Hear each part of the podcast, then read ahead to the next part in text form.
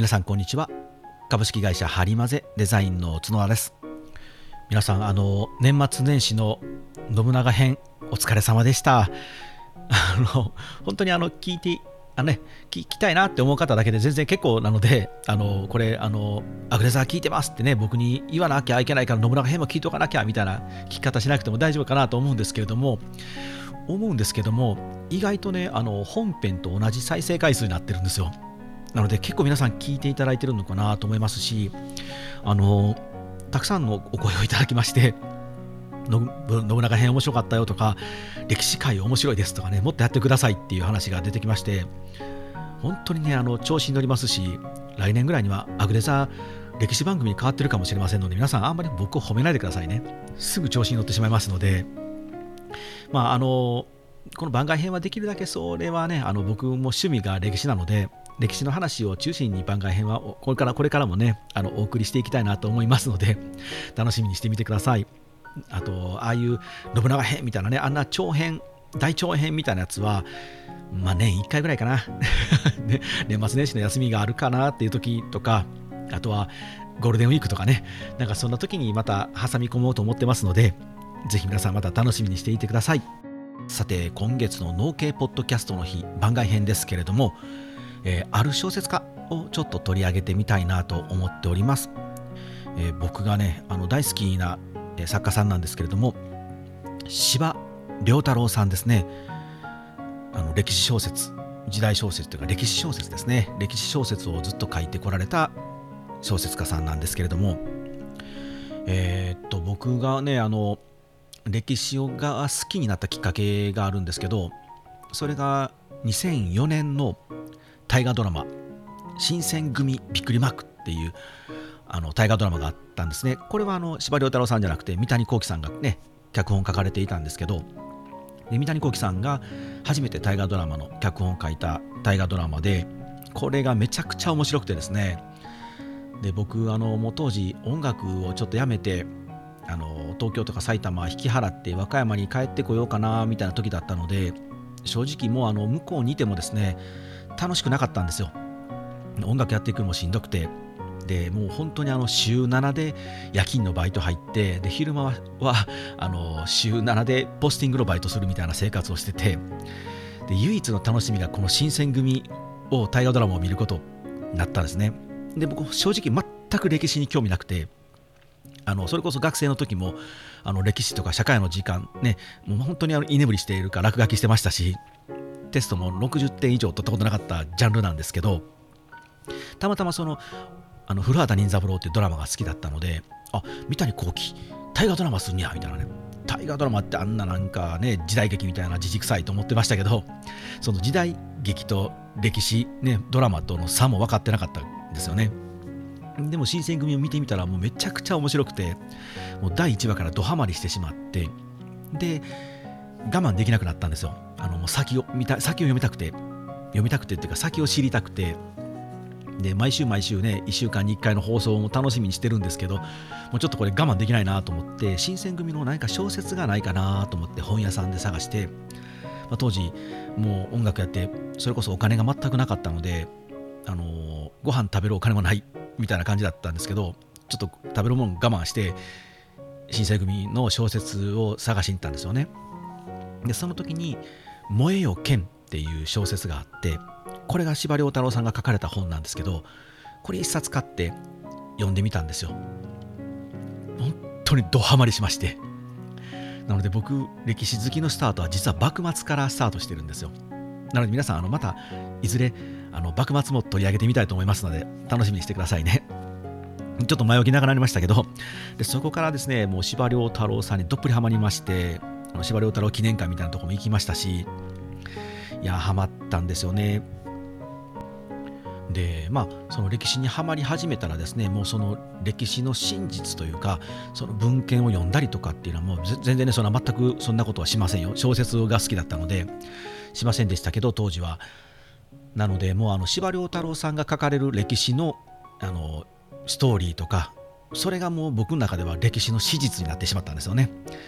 それこそ新選組はこういう人たちだとか、ね、あの徳川家康はこういう人たちだとか石田三成はこういう人たちだ織田信長秀吉はこういう人たちだっていうのは司馬太郎さんが描く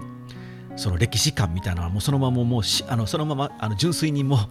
本当に全く歴史に興味なくて歴史の知識なかった僕にはもうピュアにこれを全部吸い込んでしまってですね。なので最初はやっぱりあの歴史の史実か司馬太郎さんが作った創作なのかの境目も全く分からずにまあでも別にそれはねあの歴史を楽しむのには別にそれでいいんですけれどもだんだんねあのまあ歴史にはまり始めていると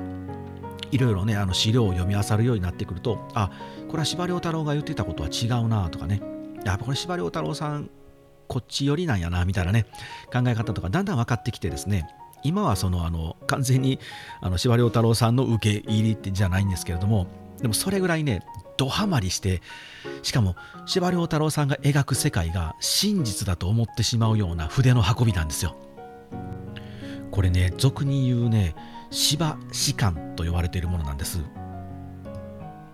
どういうものかというとその漢字で書くと司馬太郎さんの芝に歴史の詩に観察の観って書いて芝士官。つまり司馬太郎が考える歴史のね、観察とか感覚とか千葉太郎さんが考えた独自の歴史観みたいなものなんですけど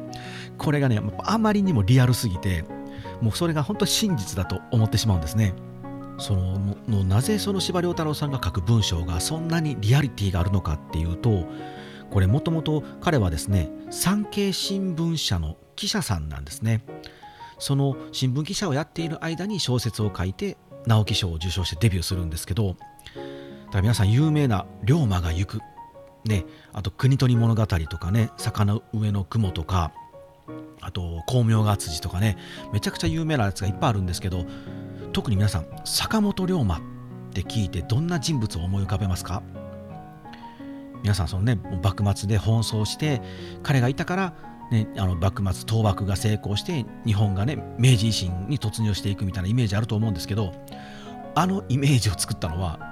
司馬太郎さんです。だから司馬太郎さんがこの「龍馬が行く」という作品を書く以前の日本では坂本龍馬っていうのは全く人気がなかったんですよ。しかもなんか僕から言うと多分坂本龍馬って多分テロリストなんですよね。だから国家転覆図る人なのでそれはまあ人気なんか出ないんですけどそれをこうあの人気者に仕立て上げてしまって坂本龍馬っていうのはこういうヒーローなんだって描き方をしたのが司馬太郎さんですね。それだけね日本人の国民が司馬太郎さんの筆に踊らされたんですよ。でもね気持ちわかります。皆さん龍馬が行くって呼んだことがある方いらっしゃいましたらもうね坂本龍馬ってそんな人だなってやっぱ思ってしまいます。もうあれはねあれはもうあかんよ。面白すぎる。はい。で僕が大好きなその関ヶ原の戦い。なぜ僕がその関ヶ原の戦いが好きになったかっていうのもこの司馬太郎さんの関ヶ原っていう本があるんですね。この作品を読んで最初にねそのやっぱりこの人間ドラマの凄まじさにもう本当震えて感動したんですよ。で単なるそのチャンバラ戦でね合戦で関ヶ原の戦いわーって戦いますじゃなくてあここに行くまでにたくさんの人たちのドラマがあったんだなっていうのを司馬太郎さんに教えてもらったんですよね。じゃあもちろんその最初関ヶ原を読んだ時にあの司馬太郎さんって基本的には豊臣大好きな人なんですよ。あの大阪の人ですからね司馬太郎さんは。なのでやっぱ関西の人なのでどうしてもその太閤秀吉さんが大好きなんですよね。であの関東の家康が大嫌いみたいなんですよ。本当に。あのもう司馬太郎作品を読んでると基本的に家康嫌いだなって書き方をずっとしてますね。もう悪人にずっと描いてますね。まあ、その悪人に描くからそのあの家康と対峙する西の人たちがヒーローに見えるんですけどでこの司馬太郎さんの関ヶ原を、まあ、読んでいただいたらあの分かると思うんですけど徹底的に石田三成が正義ですね。なのであのー、僕も最初読んだ時はもう石田三成の大ファンになったんですよ。まあ、あの正義っていうかそのヒーローというかねあの義に厚くて豊臣家のために滅んでいくとただその人間的にはちょっと欠陥があるよみたいな描き方はちゃんとされてるんですけどそれでもねやっぱり司馬太郎さんはやっぱ豊臣 B 期なので豊臣のために死んでいったというような描き方をしているんですね。なので、まあ、はまりましてですねその僕は石田三成が生まれた石田村も行きましたし石田三成の足跡を全部たどりましたよ。もうドハ本当にドハマりしたのででもその関ヶ原の戦いとかをやっぱりそこでハマって読み進めて調べていく上であれ？家康って別にそんな悪人でもないなと。なんなら家康の方がこの関ヶ原の戦いにおいてはあのどちらかというと正しかったと。あの詳しくももうね詳しく話しませんけれども大阪の秀頼とか淀は家康どうも家康に加担しているような、ね、記述もありますしでもまあ司馬太郎さんからするとそうじゃないと。石田三成が豊臣家のために滅んでいったんだっていう作品になってるんですけどまたね皆さんもし本当にお時間ある方は読んでいただけたらもう本当に面白い作品ですのでで今日はですねその関ヶ原の話をしてるともう前に進みませんので今日はそんなあの司馬太郎さんのあるあの作品をですねちょっとご紹介したいんですけどこれ多分司馬太郎さんはライフワークにしていた作品だと思います。小説じゃないんですよね。街道を行く街道ですね。東海道との街道ですね。街道を行くというシリーズがあります。まあ、いわゆるエッセイといいますか気候文ですね。気候文集というかその気候ですね。旅をしてあの見てきたものを感じたものを書いていくという流れの短編集なんですけれども、えっと、全43冊ありまして最後「濃尾三周期」というのが絶筆つまり未完ですね。あの病気でお亡くなりになられますのでこの43冊目はあの完成はしなかったんですけれど、まあ、一応全43巻あります。でちょっとだけめぼしいタイトルをご紹介していきましょうかね。今本がねあのいくつか僕のところにパラパラって聞こえますか？あるんですけどもえっと第1回目はこう甲州街道長州寺とかあと唐の国機構とかあと黄河と伊賀の道とかね。あと壱岐対馬の道とか、えー、っと島原天草の書道とかね。あとこう、ね、あの国内だけじゃなくて結構海外も行っててオランダ機構とかね。ニューヨーク散歩とかね、えー、っとモンゴル機構とかですね。中国とかも確か行ってたんじゃないですかね、えー、っと中国あった、えー、中国江南の道とか中国食と雲南の道とかね。こういうのもあったりするんですけどで僕、まあ、あの戦国時代が大好きなのであの今僕今手に持って喋っているのが、えー、近江散歩奈良散歩って言って近江散歩っていうのを今僕は手に持ってますね。近江散歩。これつまりあの滋賀県ですね。滋賀県の琵琶湖の周りにあるその史跡とかあの歴史的言われのある場所を司馬太郎さんが巡って随筆で書いた紀行文の一冊なんですけどこれをねそれこそ僕最初関ヶ原読んで、えー、いろんな小説も司馬太郎さんのやつ読んででこの近江散歩を持ってこれを持って滋賀県をあの回ったんですよ。写真撮りまくって見てきましたよ現地いっぱい。でそれをちょっとね今日皆さんにいくつかピックアップしてご紹介したいなと思っております。まあこれ勝手にあの無許可でやってますので あの司馬太郎さんの財団とかそんなもしあればあの怒られる可能性もありますけどまあ別にねあの全文紹介するわけじゃないのでお許しください。これね、本当に面白くて、ちょっと目次、目次を拾うだけでももう十分こうなんか、あのー、旅をした気分になるかなと思ってるんですよ。そうなんですよね。僕のこのあの、農系ポッドキャストの日、この毎月1日の農系ポッドキャストの日は、できるだけその皆さんに外に出てね、あの旅をしてもらったような気分になってもらえたら嬉しいなと思っております。まあ、コロナっていうのもあるんですけど、このね、アグネザを聞いていただいている方は結構農家さん、ね、生産者の皆さんが多いので、なかなかその自分たちの園地からね、畑から離れて、あのー、2、3日離れて旅行に行くのもちょっとしんどいなって方がたくさんいらっしゃるので、少しでもあの違う景色とか違う空の下を歩いてるような気分になっていただけたら嬉しいなという付録のような会を目指しておりますので、お付き合いくださいね。さてじゃあ目次読んでいきますね。あの近江散歩。近江散歩っていうのと奈良散歩。奈良の道を歩いているのと2つ2編入ってるんですけどその中で僕が好きなちょっと近江散歩の方をご紹介しますね。えっと近江の人。で寝物語の里。伊吹のもぐさ。彦根へ。とかね。えっとねあとね浅井長政の木。とかね。姉川の騎士。安土城址と琵琶湖。国友火事とか書いてあるんですよね。他にも他にもいっぱいありますよ。他にもいっぱいタイトルあるんですけどまあこれぐらいにしときましょうか。全部読んでたられなんででまずそのね近江の人っていうのを少しちょっと拾ってみたいんですけど近江路は春がいい。しかし車窓から見る古東平野は冬こそいい。下り列車が美濃に入り関ヶ原に差し掛かると吹雪に叩かれる。しかし数分後に大見へのかすかな上り勾配に差し掛かれば吹雪が迫ってこなくなる。大見寺に入ればもう日が差している。って書いてあるんですよね。もう情景が浮かぶ浮かぶ。ま僕のちょっとあの朗読では浮かばないかもしれませんけれどももう浮かぶ浮かぶ。そうなんですよ。もうどこかで僕も喋りましたけどあのこの近江平野っていうのは本当にねあの綺麗なんですよ。で広くてで琵琶湖もあるんですけどその例えば畑田んぼがね特にこの近江米が今有名ですけど近江のこのお米ができるのにねこう春さから夏はね本当に青々とするんですよ。で秋口になったらそれが全部金色になるんですけどでこれがね冬になると雪にね沈んでいくんですよ。この近江平野がね雪に沈んだ時もまた美しいんですよね。ちょうどこの収録のね、あの数日前はあの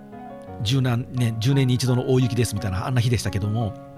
僕あの日にあの東京から新幹線であの関西に帰ってきたんですけどあの本当に関ヶ原に近づけば近づくほどめちゃくちゃ雪になってですねあの新幹線も低速で走りましたしでそこを越えて大道あの滋賀県に入ると少しね晴れてくるんですけどそれでもやっぱ雪深い。でだんだんだんだんあの米原を越えてあの京都に近づけば雪が溶けて琵琶湖が広がってくるというような景色になるので本当にこのあの司馬太郎さんが書かれてる通りなんですけどもうこのねこの景色を見ていただくだけでもぜひ滋賀県大海へ行っていただきたいんですよね。であの司馬太郎さんはすごくこの滋賀県あの近江地方が大好きだったみたいでこの街道を行くシリーズは実はこの滋賀県の近江から第1話が始まってるみたいなんですね。でこれはこの近江散歩とこの奈良散歩には収録されてないお話で実はこの甲州街道長州寺他っていうのが第1巻なんですけどこの1巻は最初実はこの滋賀県から始まるんですね。でこの書き出しもいいんですよ。ちょっとこの1巻だけあのここの部分だけちょっとあのちょっと近江散歩から離れてこの甲州街道長州寺の方をちょっと読んでみたいんですけれども近江というこのあわあわとした国名を口ずさむだけでも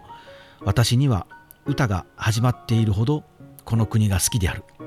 って書いてあるんですよね。この近い海ね絵って書いて近江地方の近江近江というこの言葉がこのあわあわとしたこの何とも言えないこの優しい雰囲気というかこの何て言うと時の彼方へと自分をこう誘うような感じが多分ねするんだと思うんですけどこの国の名前、ね、国名ですね。国この近江という国の名前を口ずさむだけで私にはもう歌つまり詩ですねポエム詩が始まっているほどこの国が好きであるって書いてあるんですよね。で司馬太郎さんは近江から始めましょうと編集者に伝えたらしいんですね。でじゃあ近江からスタートしましょうかということでこの街道を行くシリーズが始まったようですね。僕もね滋賀が大好きでね本当にこのあの歴史の宝庫だけでなくて本当にあのしつこいですけど景色がいいんですよね。特に僕和歌山で暮らしているので和歌山県っていうのはあの和歌山って書くぐらいなので本当山と山の間の谷筋があの暮らせるエリアなんですよね。だからあの山がねどこを見ても山が必ずかなりこうねギリギリまで迫ってくるような景色感なんですよ。なのでこう開放感があんまりなくてで旗とねこうあの視線を振ってみるともう片方は海なんですけどそれはもう海なので土地はないんですよ。もちろん海は彼方と広がってるんですけどでもなんかこう山がね迫ってくるし片方は海なのですごくこうなんかあの心がしんどいと言いますか 狭いなって思ってるんですけどこの近江地方に行くとですね本当に広々としてるんですよね。たまらない開放感になるんですけどはいじゃあもう一つちょっとご紹介したいんですけどこれはねあの「寝物語の里」というタイトルなんですけどこの場所もね僕あのもうこれを読んですぐに行ってみました。これどういうことかって言いますと根物語の里っていう場所がねあるらしいんですね。そこはねあの美濃の国と近江の国の国境になってるんですよ。っていうと今の岐阜県と滋賀県の県境ですね。で山の中なんですけれどもあの本当にね何だろううんと家の前にある側溝みたいな溝小さい小さい本当に小さい小さい溝がこう流れてるんですけどその溝がね実は県境国境なんですよ。でその場所が実は根物語の里と呼ばれているらしいんですね。なんかあれですよね。あの情緒があっていい名前ですよね。でこれなぜこう根物語の里と呼ばれてるかというとまあ、昔あの25、6軒の建物がこの辺りに建っていたらしいんですけれどもその建物と建物の間にその溝があるんですよ。あるんでであの5軒ほどが美濃の人であと20軒ほどが、えー、滋賀県近江の国の人だったらしいんですけれども、まあ、あの伝説に近いと思うんですけどそのお家の中にいてあの壁一つ挟んで声が聞こえると。だから「おーい」と喋ってこう寝っ転がりながらそっちの美濃の国はどうだい？ああこういう感じだよ。そっちの近江の国はどうだい？っていう形で自分の家にいながら寝っ転がりながら国境を挟んで喋ることができたと言われているので根物語ができる里根物語の里と呼ばれているそうですあの僕この、えー、国境の溝をですねちゃんとまたいで写真撮りました 嬉しがりかと思うんですけど、あ、一人で行くんですよ、基本的には。一人で行くので、僕は写真、自分自身は写真撮ってませんけど、あの、またいで写真を撮りましたね。あの、ピースってやってないけどね。はい、撮りました。今ね、これ場所どこにあるかと言いますと、あの、ちょうどね、大道、それこそ本当にあの国境、県境なので、滋賀県から岐阜に関ヶ原の方面に入っていく場所があるんですよ。それずっとこう、あの、国道が通っているんですけどそこからね少しあの山の中にクッと入ったエリアなのでちょっと分かりにくいんですけれども今でもあのその溝のところにきちんとあの滋賀県と岐阜県と書いた縦札が立ってるはずなんですけど番地まではあれなんですけど根物語の里と検索していただいたら多分 Google でマップも出てきますし、えー、滋賀県側の住所をちょっとお伝えすると、えー、滋賀県米原市長久寺という住所みたいですね。なのであの行っていただけることができますし写真も撮れますのでまたもしよろしければ皆さん行ってみてください。さあせっかくなのであともう一遍ご紹介だけして終わりましょうかね。えっと次はこの彦根ですね。彦根絵というタイトルなんですけどあの彦根城というお城があります。これは現存ね、天守ですね。当時の天守がそのまま残っているという天守閣なので国宝です。でこのお城ですね誰が建てたかと言いますと井伊直政という人ですね。この井伊直政は徳川家臣団ですね。徳川家康の家臣団の一人で、まあ、いわゆる四天王と呼ばれた人ですね、まあ、今年のあの「どうする家康」のは必ず出てくる人ですけれどももう見た目がね一発で分かりやすいと。真っ赤っかなんですね。甲冑から何から全部真っ赤っか。で井伊の赤備えと呼ばれた人たちですね。でこの赤備えの井伊直政っていう人がこのお城を建てます。でこれはいつ建てたかというと関ヶ原の合戦後ですね。関ヶ原の戦いの時はこの地域は実は石田三成が治めておりました。これ沢山っていう場所に沢山城っていうお城があるんですけどあるというかもう今はねもう山しかないんですけど当時はありました。でその沢山を石田三成は抑えてで三成もこの辺があの実は出身なんですね。あのこの辺の生まれで石田村っていうのがもう少し向こうにありますけどその辺りもともとの領内なんですね。で関ヶ原の合戦で石田家が滅び徳川が自分の家臣の井伊直政をこの城城主にして彦根城を建てます。でこのお城なんですけれども沢山城。沢山城で使われていた部材をそのまままリサイクルで作ったお城とも言われておりますのでその今の彦根城を見ながらあ沢山城ってもしかしたらああいうものだったのかなって思う返すこともできますしあくまでこう真意はわからないんですけれどももう少しこう時代をたどって坂本城あのこの彦根城のね場所ってねあの琵琶湖の東側なんですけどこの琵琶今度その琵琶湖を挟んで西側ですね湖西という言われるエリアにあった坂本城。これ明智光秀ですね。前回の魔王信長の時にお話ししましたけど光秀が居城としていた坂本城。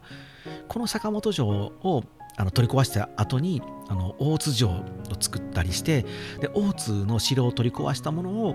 もしかしたら彦根城に持ってきてるかもねと言われてるところもあるみたいなのでまあ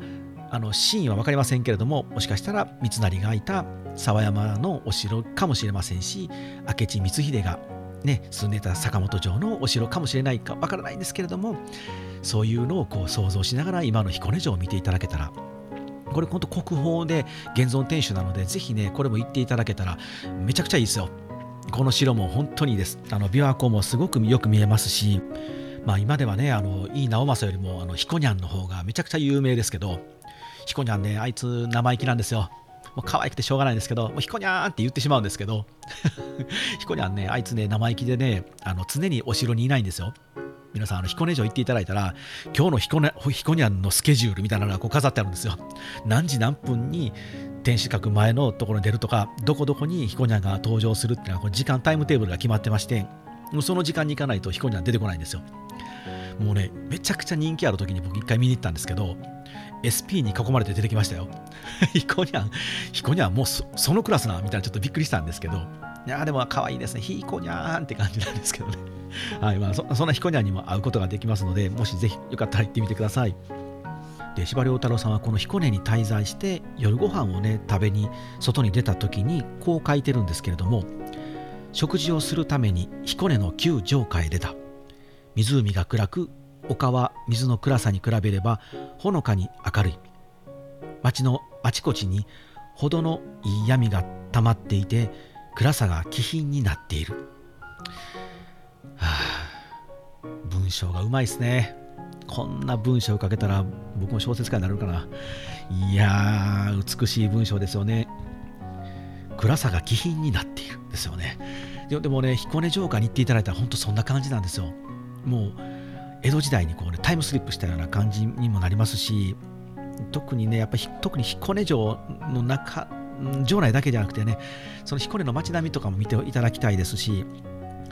もう少しこう北に行っていただけたらあの長浜市っていうところがあるんですね。ここは長浜城っていうまた模擬天守残ってますけどこれ秀吉の城なんですけどそこはね、そこがね、本当はあの石田三成のあの石田三成生誕の地っていうのは長浜市にあるんですけど、まあ、あの多分だからあの当時はね、あの長浜も彦根も石田三成の領内だったんで、その、ね、生誕の地とかもあるんですけど、そこの辺もいいですけど、長浜はその長浜のお城から少し入った商店街みたいなところに、黒壁スクエアっていうエリアがあるんですけど、ここもいいです。ここはね、その昔の街並みを残しながら新しさもあって、うん僕ら見たらデザインのジャンルの人たちはちょっと見に行った方がいいかもしれませんよ。あの上手に人を呼んでます。あこういう形で地域振興したら人が来るんだなっていうのは分かりますよ。なんかね、あのどっかの商店街でイベントを行ったから、うちも商店街だからね、あそこでやったイベント真似をしようとかじゃなくて、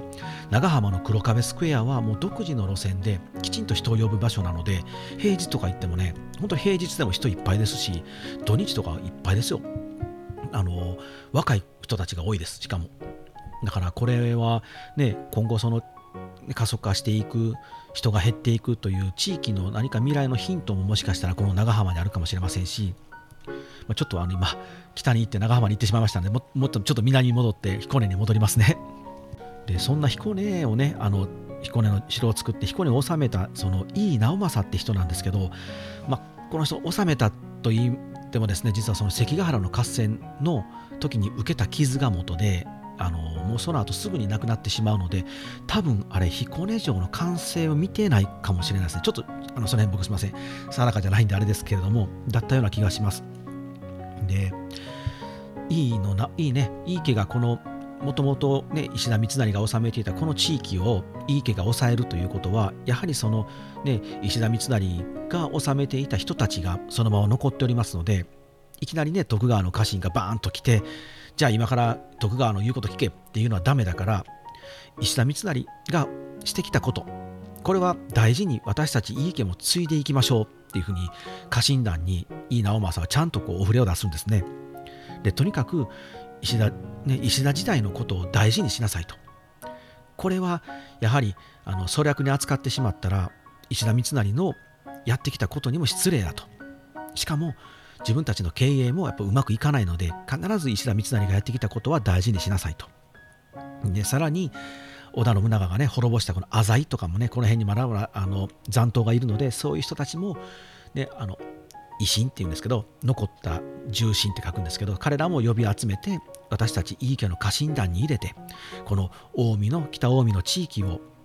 きちんと治めていきましょうっていうふうにして井伊直政はあの家のルールを井伊家のルールをきちんと作ったようですね。だから司馬太郎さんもかなりあのこの長政のことは褒めてますね。まるで英国貴族のような気配があるとね司馬太郎さんは表現してますね。まあ司馬太郎としてはあの徳川家康がやったことは家康が嫌いだから気に入らないんですけど、まあ、徳川家康を褒めるのはちょっとあれやからまあ徳川の家臣団を褒めようかなみたいな感じなんでしょうね。多分ね。はい。さあもうこれで最後最後と言いながらもう一つだけ紹介したもうこれのすいません本当キリがなくてですねもう全部紹介したいんですけど もう本当にこれで最後にしますね。もう30分過ぎてきましたので あの信長を喋ったのでこの安土城市と琵琶湖っていうタイトルのこの話もちょこっとだけご紹介したいなと思います。え初めて安土城市の山に登ったのは中学生の頃で記憶が一枚の水色の写真のように残っている。山が広がっていく水の中にあったと書かれてるんですよね。だから司馬太郎さんが子供の頃はまだ安土城のすぐそばまで琵琶湖がひたひたと来ていたみたいですね。ただその戦後ですね食糧難の時に埋め立てて今全部あの、ね、田んぼとか住宅街になってしまったので今本当に安土城行っていただいたらお城跡の周りは全部あの陸地になってますけど当時司馬太郎さんはの子供の時はまだ安土城の周りは、え、琵琶湖だったようですね。なので久しぶりに安土城市にね後に行ったらあ埋め立てでしまってるんだっていうふうに落胆したみたいなことも書かれてますしその落胆したっていうのはどう表現されてるかというとやられたと思ったって書かれてますね。あの山頂に上がっていってあの天守台後に登ってさあ琵琶湖はどこだって見た瞬間にやられたと思ったって人も一文書かれてます。いや僕も見たかったですね。安土城の裾までピタピタっと琵琶湖が来てるそのシーンを見たかったなと思いますけれどもまあそれはね戦後の食糧難っていうのはしょうがないので生きていくためにはねしょうがないんですけれどもはい。さて皆さん今月の農系ポッドキャストの日番外編はいかがだったでしょうか？司馬太郎さんの街道行くの、えー、主に滋賀県近江を中心にしたエピソードを喋ってみました。あの全然全然喋ってないですよ、これ。まだ他にもね、あの、永山の書道って言ってね、永山ってのは比叡山のことですね。比叡山の周りのこと、っていうか比叡山のことだけも書いた街道行くもあったりしますし、結構ね、だから司馬太郎さんね、本当にあの、滋賀県行き倒してんなと思ってですね。やっぱりその新聞記者だったという筆の運びが、あのね、僕たちも行ったことがない人にも、まるで、ね、目の前で見ているような書き方をしてこの情景が浮かぶ書き方が本当に僕は好きで司馬太郎さんを愛しているんですけれども皆さんに少しでもね僕の拙いこの喋りで伝わったかどうか分かりませんけど感じていただければこれ幸いと思います。はい。というわけでまた次回ですね。3月1日お楽しみにしてください。では皆さんさようなら。